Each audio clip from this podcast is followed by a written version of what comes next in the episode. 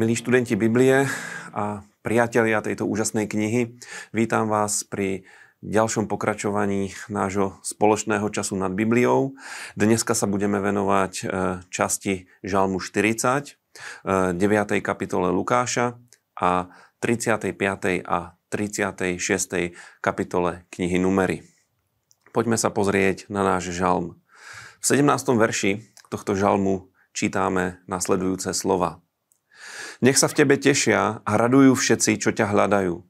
Tí, čo milujú tvoju spásu, nech vždy hovoria, hospodin je veľký. E, tento žalm je pre nás veľkým povzbudením v tom, že sa oplatí hľadať pána. Že ľudia, ktorí hľadajú pána, tak sú ľudia, ktorí sa môžu vždy radovať a tešiť sa. Trochu nám to pripomína tie Pavlové slova raduj sa v pánovi vždycky. A znovu hovorím raduj sa, lebo keď má človek vzťah s Bohom, tak potom zažíva, prežíva, doslova vidí vo svojom živote to, čo tu je napísané, že hospodin je veľký. Ľudia, ktorí milujú jeho spásu, milujú jeho konanie v našom živote, sa z tohto môžu vždycky tešiť a táto radosť ich neopúšťa. Ehm, v texte z Evanelii, konkrétne z Lukáše, sme čítali o tom úžasnom zážitku, ktorý mali učeníci s pánom, keď bol premenený na vrchu. V úzkom kruhu učeníkov vystúpil e, na vrch, niektorí hovoria, že, že to bol vrch tábor a na tom mieste sa pán premenil. Odrazu z pozemského Ježiša e, sa premenil na nebeského s osláveným telom, žiariacím Božou slávou. Učeníci to videli a videli nielen to. Videli, že sa e, pri pánovi objavil Mojžiš a Eliáš, e, títo dvaja predstavitelia starej zmluvy, predstavitelia zákona a prorokov.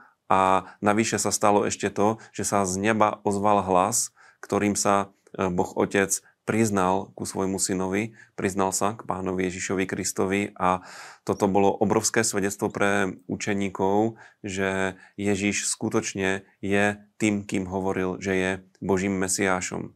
A bol to taký silný zážitok, že Peter chcel ostať eh, na tom mieste a je to také úsmevné, ale veľmi pochopiteľné, vždycky, keď sa nás Boh dotkne, vždycky, keď s ním zažijeme nejaký, nejaký silný, intenzívny dotyk, tak potom chceme, aby to nikdy neskončilo a chceme zostať v Božej prítomnosti.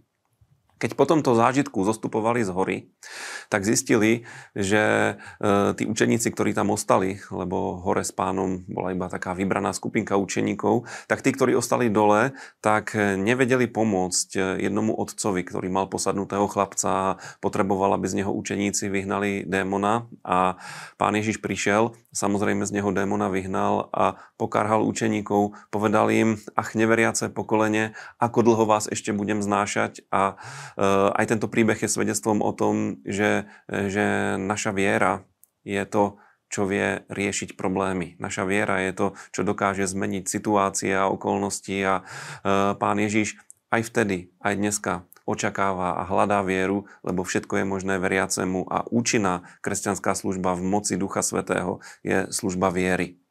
A potom ešte sme čítali o tom, ako pána neprijali v jednej samaritánskej dedine a stalo sa to, že e, synovia Zebedejovi, Jakub a Ján, e, sa pýtajú pána, že či majú povolať oheň z neba, aby tú dedinu spálil a narážajú na to, čo, čo urobil e, Eliáš.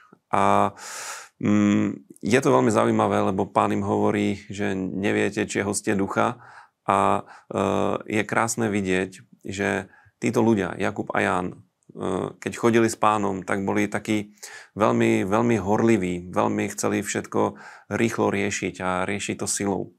A keď sa pozrieme na premenu eh, Apoštola Jána napríklad, ako ju vidíme v jeho epištolách, tak vidíme, že z tohto, z tohto syna hromu sa stal človek, eh, ktorý bol plný Božej lásky, milosrdenstva a zlutovania a vidíme, aká veľká zmena nastane v živote človeka cez Božú milosť. V pasáži zo Starej zmluvy sme čítali e, z knihy Numery e, zo zákona o tzv. útočiskových mestách.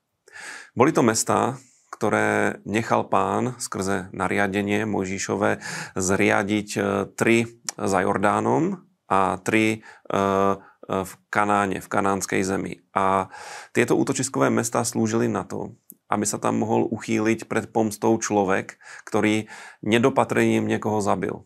Viete, že v starej zmluve bola umožnená e, krvná pomsta a e, keď niekto neumyselne niekoho zabil, mohol sa utiec práve do takéhoto útočiskového mesta, e, kde bol ochránený a kde prebehol nejaký spravodlivý súd a mohol byť vydaný tým pomstiteľom, iba ak by sa našlo svedectvo nie jedného, ale viacerých svetkov. A je to opäť krásnym svedectvom o tom, ako aj v starej zmluve e, funguje spravodlivosť a že Boh je Bohom spravodlivosti. A s týmto súvisí aj to, e, čím sa končí naše čítanie. A je to to, že céry e, človeka menom Celovchát požadovali po Mojžišovi, aby mohli dediť. A Mojžiš im to umožnil, hoci predtým cery dediť nemohli, ale bolo to s jednou podmienkou, že si môžu zobrať iba niekoho z vlastného kmeňa izraelského, aby ten majetok eh, neprišiel na iný kmeň.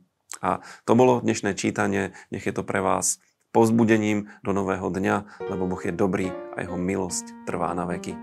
thank you